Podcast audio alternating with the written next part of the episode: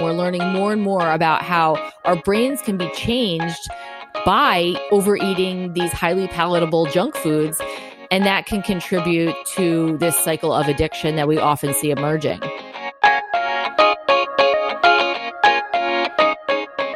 Welcome to the Good Clean Nutrition Podcast, where healthcare professionals and health minded consumers are provided with practical and helpful nutrition information on current and trending topics from subject matter experts. My name is Mary Purdy, and I'm an integrative eco dietitian nutritionist based in Seattle, Washington. Our topic today is the science of sugar addiction, a look at the latest research, which should be a very interesting conversation since so many individuals struggle with their relationship with sugar. I'm excited to introduce our special guest and a true pioneer in the field of food addiction, Dr. Nicole Avena. Dr. Avena is an acclaimed research neuroscientist, published author, sought after speaker, and nutrition and diet expert whose seminal research jump started the exploration into food addiction. She earned her PhD in neuroscience and psychology from Princeton University and postdoctoral fellowship in molecular biology at the Rockefeller University. She has authored over 90 scholarly journal articles and several books and book chapters on topics related to nutrition, addiction, eating disorders, and obesity. She is also an expert in diet during pregnancy, baby, toddler, and child nutrition. Welcome, Dr. Avena. It's great to meet you. Oh, thanks. I'm so happy to be here.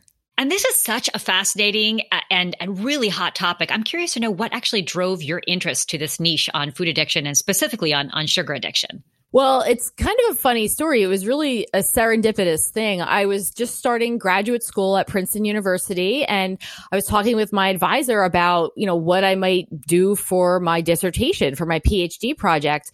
And we had been talking about how there had been so much interest in understanding obesity and why people found that it was so difficult to regulate their body weight and to eat healthy diet. And one of the things that we started tossing around and talking about was this idea that, well, maybe it's not that people don't have willpower or that, you know, it's really the person's fault, but maybe it's something about the food. Maybe there's something about the food in our environment that is causing people to be overweight that's come, making them dependent on it or addicted to it. And so that's really how I got interested in this idea. It started off as a, a PhD project and it's kind of evolved into a career because, you know, I, I'm still working on my dissertation to some degree, even though I already got my PhD, but I'm still asking the same questions and really trying to better understand this topic area because it's so interesting. It's such an ongoing process too. And I love that you said that it's not about willpower because I have said that to patients so many times. It's not about some kind of a flaw in character, but looking at much, much more deep rooted issues, whether it's chemistry or emotions or whatever the case may be, which we'll talk about. And, and before we actually dive into sugar addiction, what is your definition of food addiction? Well, we've defined it based off of the criteria that the American Psychiatric Association has put out to define other types of addictions. And so there's criteria that are being used to diagnose someone as having an addiction to drugs or addiction to alcohol. And so through our research, we've essentially taken those same criteria, but applied them to food. And so there are things like you would imagine when you're thinking about someone who might be struggling with an addiction to drugs or alcohol. So binging, withdrawal signs, craving, you know, consuming more than intended, trying to quit, but not being able to, using the substance despite the fact that it can have physical or psychological harms to you. There's a variety of different criteria that have been applied, and we've essentially been using them to help us to better understand how food can fit into this addiction space. Hmm. So it, it really is, a, it's a struggle. It's a reliance more than just uh, a, a choice to have a candy bar or a choice to have a certain kind of food. Oh, absolutely. And I mean, what the research has really shown is that this is a multifaceted disorder. This is something that involves a variety of different areas of the brain, a variety of different psychological aspects that can contribute to people's relationships with food. And I think we're seeing, you know, now more than ever that there's a lot that goes into deciding what you eat. It's not just about being hungry. It's about how anxious are you? How stressed are you? You know, how do you have a relationship with food? And what is your history with eating different types of palatable foods and junk foods? All of these things play a role. And we're learning more and more about how our brains can be changed by overeating these highly palatable junk foods. And that can contribute to this cycle of addiction that we often see emerging. And it makes it seem so much more realistic and understandable for the person who's struggling with that, that they understand that there's something actually going on that maybe is beyond their control. And it gives them a better sense of, of, of perhaps empowerment as to what action to take around that. And and I want to make sure that we are differentiating when we think of the word sugar, right? Because a lot of people think sugar and they think of just this lump thing. But there's different types of sugar. There's refined and processed sugar. There's naturally occurring sugars in fruits. There's sugar in grains, right? So what type of sugar are you referring to when you when you are actually talking about this sugar addiction, quote unquote? Great, great question. And something that's so important to clarify because I think you're right that people sort of lump all the sugars together and kind of sometimes put them in this category that they're all bad. And that is not the case at all. When we talk about sugar addiction, we're talking about these refined, highly processed sugars. And so things like high fructose corn syrup, for example. And what we're finding is that sugar that occurs naturally or even you know refined sugar that's consumed in moderation does not have the same effect as these types of, you know, foods that we're finding to be very common in our society lately where it's excess amounts of sugar that's added to them.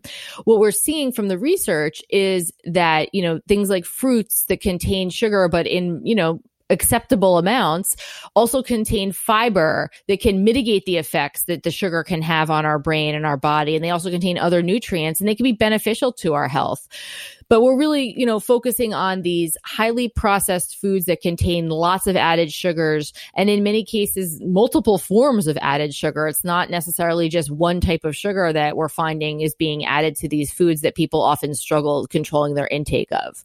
And it's really important to look at that label too on food ingredients. When you see sugar, it may not just be about the uh, the refined sugar; it may be the natural sugar. But that that important word is the added sugar when you're looking at those labels as well. Absolutely. And I think we have a little bit more clarity now that we have, you know, new nutrition facts labels where people are having to disclose what amount of added sugar is in the product. It used to be the case that you kind of had to do your detective work and figure out how much sugar was in it just based off of the, you know, sugar that was in it, whether it's naturally occurring or added sugar.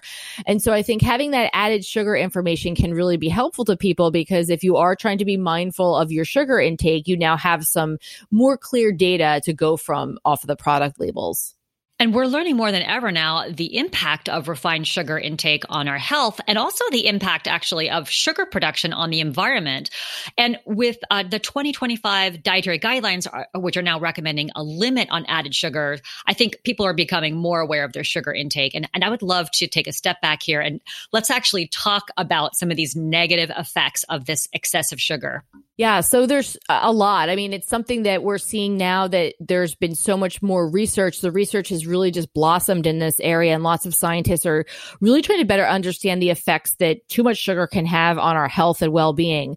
I mean, first and foremost, the one that we often hear a lot about is the fact that excess consumption of added sugar can increase body weight. It can lead to obesity, and that can contribute to a variety of different health conditions such as type 2 diabetes, such as increased risk for heart disease, increased risk for certain types of cancers.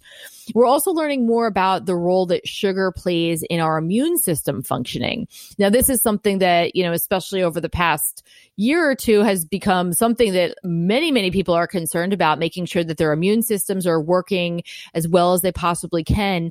And research is suggesting that excess sugar intake can actually be detrimental to your immune system health. And so trying to reduce sugar is one way in which you can help to bolster your immune system health and immune system functioning. And so it's really become the case that we're finding from the studies that sugar can have a negative impact on our health, not only in the immediacy in the sense that it can dampen our immune system, but it can also have long term impacts on our health, putting us at risk for many of these lifestyle related conditions that could be avoided if we were to change the way in which we approach our nutrition and exercise.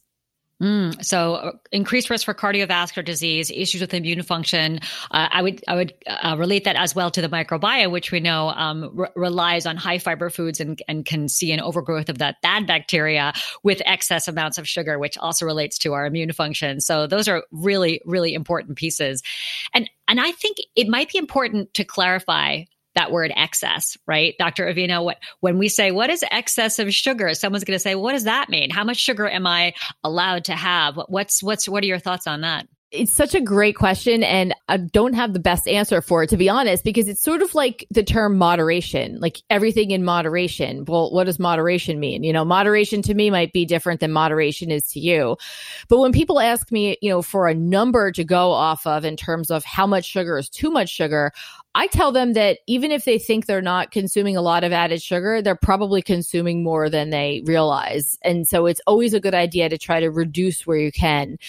What we see now in terms of the guidelines is that around, you know, eight to 10 teaspoons a day of added sugar is what seems to be recommended, depending on the organization that you're looking at but I think that that could actually be reduced even less. I think that, you know, the goal should really be to try to reduce the amount of sugar in your diet from added sugars in all the places that you can because it's in so many of the foods that we consume that you might not even realize you're consuming it. I have a presentation that I often give where I'll kind of go through some of the foods that people commonly consume and show how much added sugar is in them. And people are really shocked when they realize that you can be over the recommended amount of added sugar for the day before you even leave the breakfast table. If you just look at coffee creamer and maybe a yogurt and, you know, maybe some orange juice, then you've already probably passed your limit.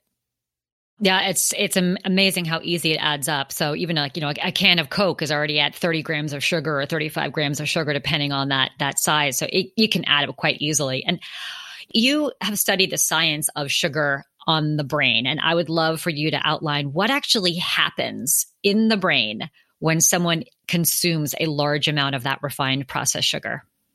Well, it's really fascinating. So, there's so many things happening at one time. What we've seen is that when someone tastes sugar, just simply puts it in their mouth and, you know, has it on their tongue, that already starts this cascade of events that sends signals to different parts of our brain. And it also sends signals to our gut telling us that it's rewarding and pleasurable. And so what happens in the brain is that there are signals that are sent up the brain stem through the primitive brain regions to the reward areas of the brain. And these reward or pleasure centers of the brain will then release neurochemicals like dopamine and the opioids. And these essentially send the signal that this tastes delicious. This is really good. Let's do it again. Let's have more. Let's have more.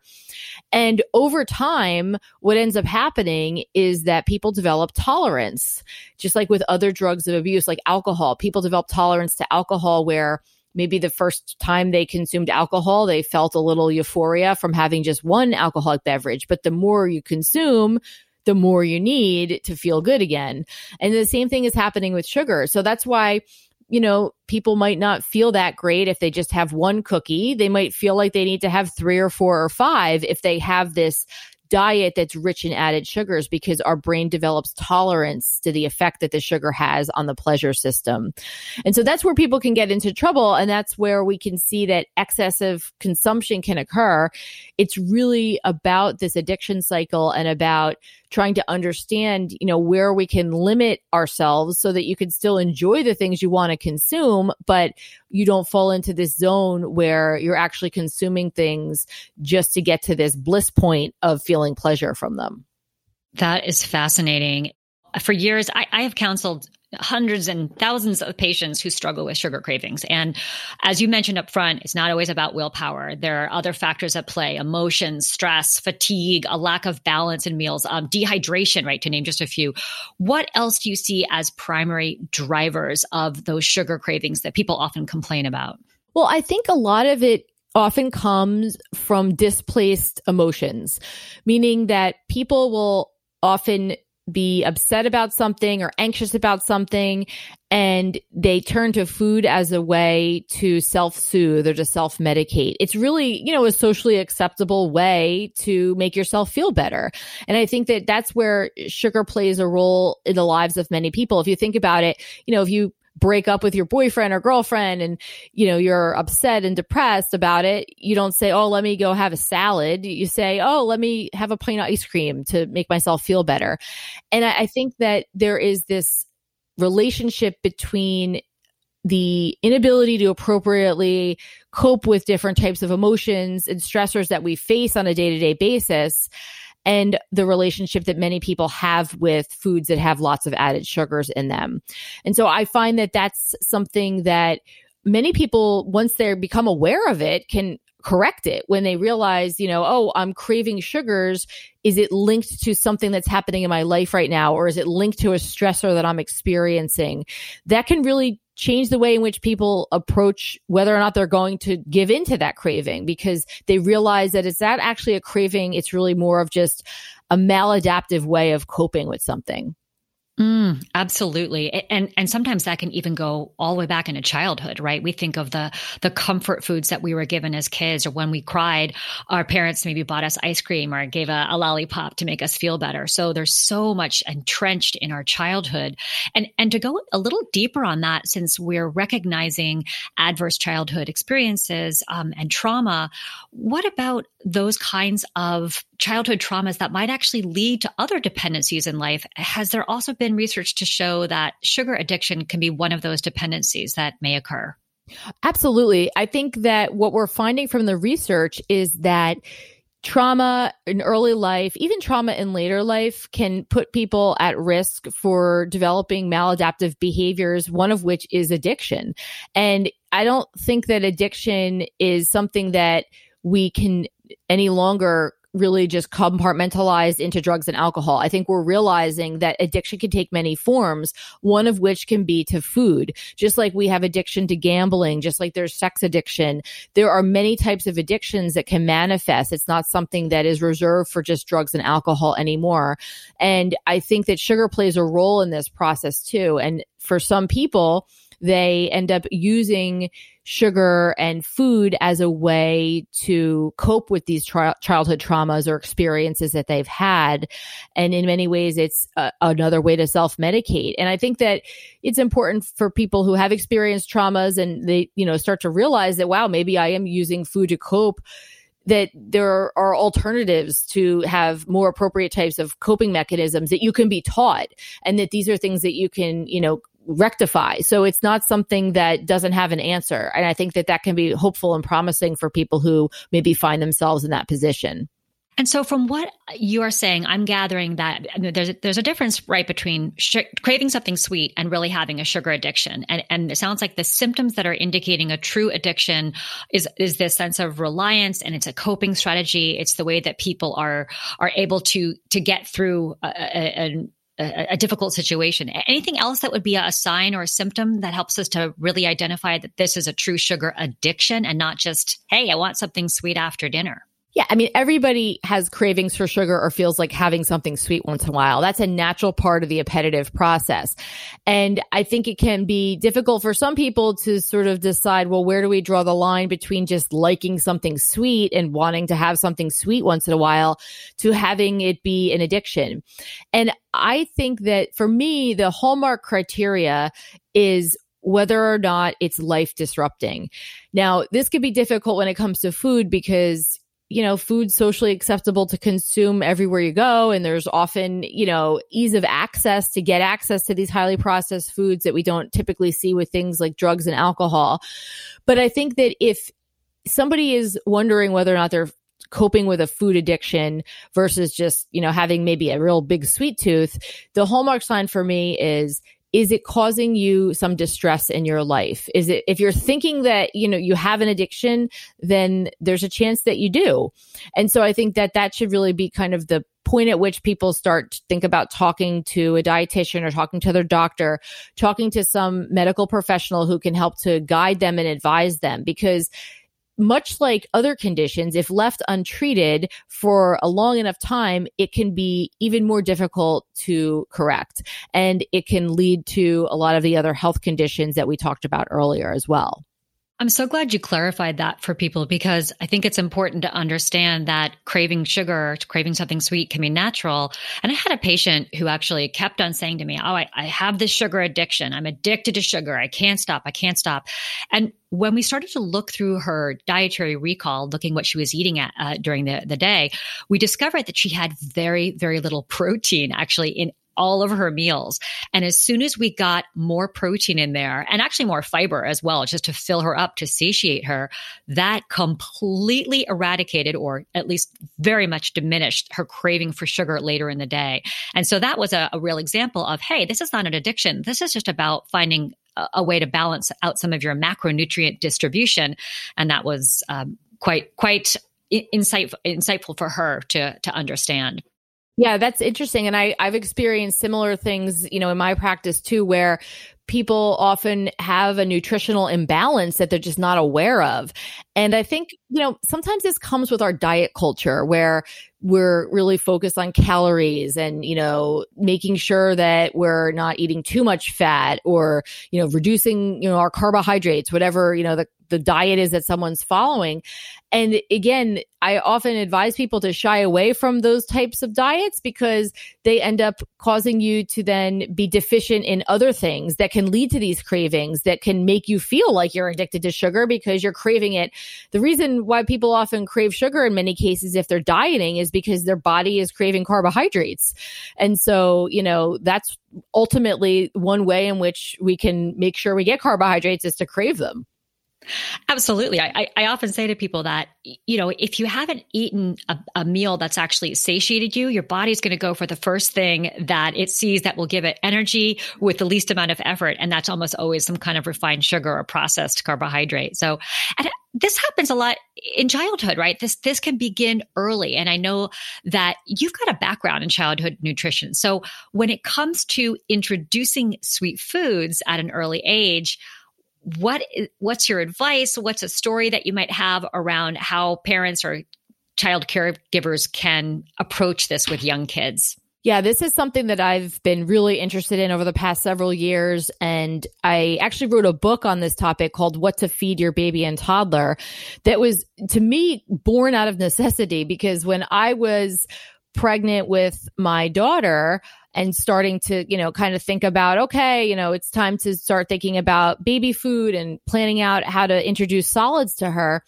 I found it really interesting that there wasn't a lot of updated useful information for new parents out there in terms of what you should feed your baby. And we now know that there's so much research that suggests that limiting sugars early in life is a very important thing. And many of our children these days are basically being bombarded with sugar from an early point in life. And this starts off with baby food. A lot of the times, if you go into a grocery store nowadays, and look at the baby food aisle, you'll see that most of the baby food is sweetened with some sort of uh, fruit puree so babies aren't really experiencing the taste of just plain peas or the taste of, you know, just plain butternut squash. It's often sweetened with a fruit. And so we're starting their little palates off expecting things to be sweet even from 6 months of age. And I think that that's something that, you know, we need to help to educate parents about because we know that it's important to get fruits and vegetables and other protein forms into our babies' diets, but the way in which we introduce them can also be very important. We want to do it in a way that's not going to cause us to basically have our kids hooked on the taste of sweet from a very early age. I think you may have just busted some myths there, Dr. Avena, because I think the impression is that kids prefer something a little sweet so they don't make that uh, shriveled up face when they taste something that's bitter. So that's fascinating for for sharing that. I, I'm sure people will find that valuable. So you've talked about babies and kids and how to approach uh, sugar cravings and, and issues around sugar with them. But let's talk about adults a little bit as well. What are some of some of your best approaches to effectively address sugar addiction um, for short term or for long term? Well, I think you know, for me, the biggest thing we can do is to prevent it from happening happening from the beginning. And so I think that education, working with, you know, school districts to really educate young children about the dangers of eating too much sugar and why they need to take it seriously is something that is very important and working with parents to better understand that too. I think that you know, if we can prevent this from happening at an early age, then that's going to be all the better. But when we talk about adults in terms of, you know, how to manage a sugar addiction, I think one of the first things I recommend is that people not try to quit sugar cold turkey because that really sets people up for failure. And so you're better off making small incremental steps and looking at those as wins because that's what they are. And so I advise people if let's just say you, you know, are a big soda drinker. Well, you know what?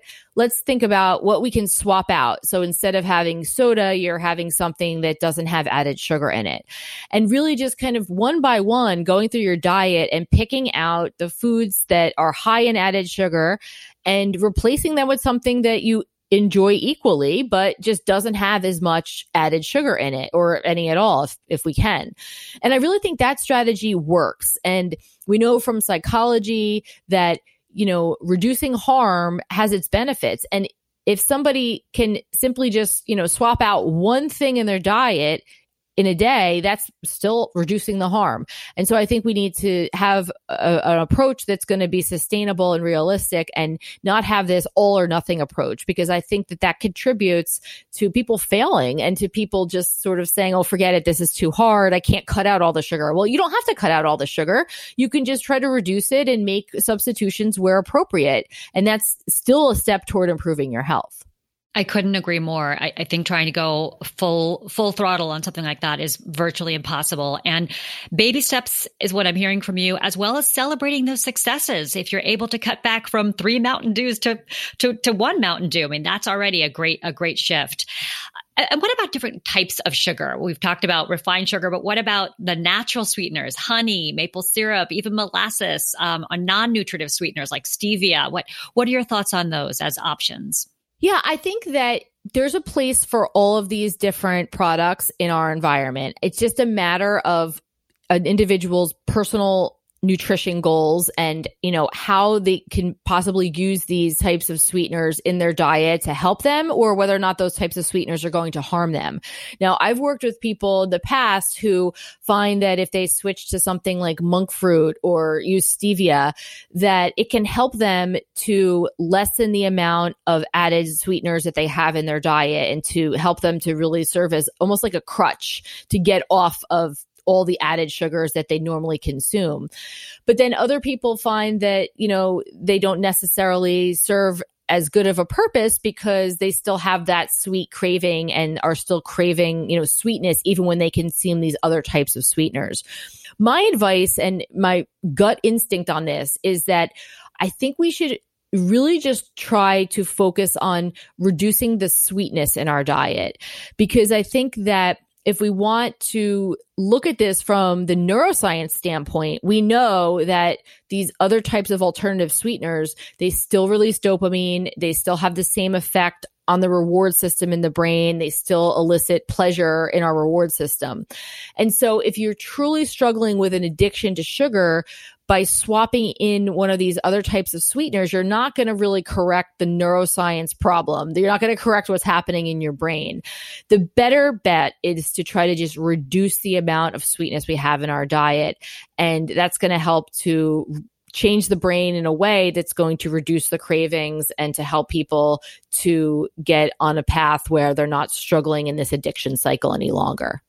And do you feel the same way about vegetables that are considered sweet, like that butternut squash or the sweet potato or beets, things like that, that still have an element of sweetness to them? I actually find that vegetables that are sweet to me, and same with fruit, like whole fruits, if people are having a sweet craving, I would really say, hey, instead of, you know, going for something that has stevia in it, why don't you have an apple or why don't you have some grapes? Because again, that's a naturally occurring sugar that is in balance with other things that we need in order to have a healthy diet. So it's going to have fiber, it's going to have other nutrients that are going to mitigate the effects that the fructose and the sucrose can have, or excuse me, the fructose and the glucose can have on our body and our brain. And so again, I think that you know, you'll never hear me tell somebody you can't eat a fruit or a vegetable. Th- to me, those are are really, you know, the the sweetness of our environment that we're really meant to consume. And I think that for many people who have been overeating processed sugars and processed foods for many, many years that start to slowly remove them from their diet, they look at sweet potatoes as a blessing. And to them, it's like dessert almost because they don't realize how sweet they were until you actually don't have all this artificial sugar and artificial sweeteners in your diet. You can really taste the sweetness in vegetables and many of the fruits that are out there. Mm, absolutely. You're making me want to go and bake up a sweet potato right now. Have you seen uh, sugar cravings or sugar addiction differ at all by gender, age, or race? We have done some studies about this and looked at it, and there's been some work that's done in the literature, and it doesn't seem to show a difference. This seems to be something that, you know, we're seeing in different genders, different races.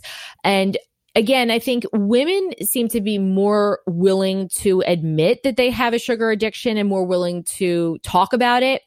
But we see that it seems to be equally represented across sexes.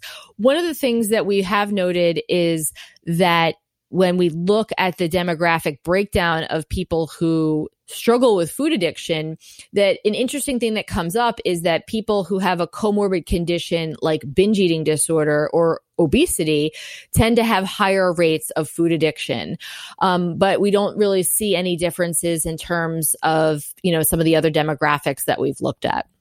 And what role does artificial sweeteners play in all of this what are your opinions on those? Like uh, um, aspartame saccharin things like that I think that these kind of fall into the same spot, if not maybe a little bit behind the um, other alternative sweeteners that we were just talking about a few minutes ago. I think that for many people, they're attracted to this idea of artificial sweeteners because they're kind of billed as being, you know, calorie free and, you know, you can still have your sweetness without the added calories. And it seems like a dream come true. But in reality, I think that many people find that using them, again, doesn't break that addiction cycle. And we've seen this in the research that those artificial sweeteners can still release dopamine. It's really the sweet taste that's associated with this sugar addiction and the rewarding uh, effect that we see happening in the brain in terms of the neurochemicals. And so, much like what I would recommend with a lot of the alternative sweeteners that are out there, I really think, you know, limiting your access to artificial sweeteners can help to mitigate these effects of sugar addiction. If you really want to get off of sugar and really want to recover from the effects that sugar can have on your body and your brain, then I think cutting out the artificial sweeteners or certainly reducing them is important to think about as well.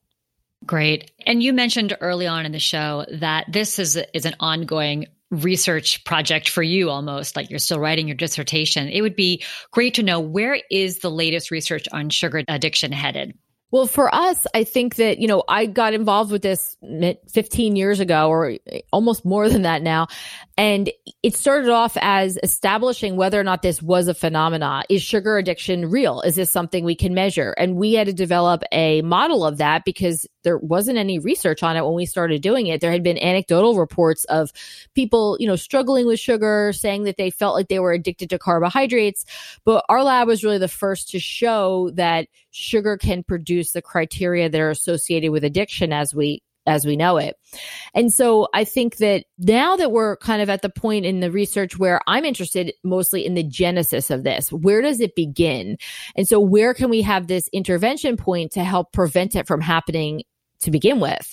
And so we've been doing a lot of work looking at prenatal access to sugar rich foods, what happens during pregnancy, and what kind of foods that women are exposed to or eating during pregnancy. How can that have a role on the fetus and the growing baby that could potentially lead to sugar addiction later in life? And what we're finding from the research studies is that excess sugar during pregnancy can have a detrimental effect not only on the fact that babies are then born wanting more sugar, craving sugar.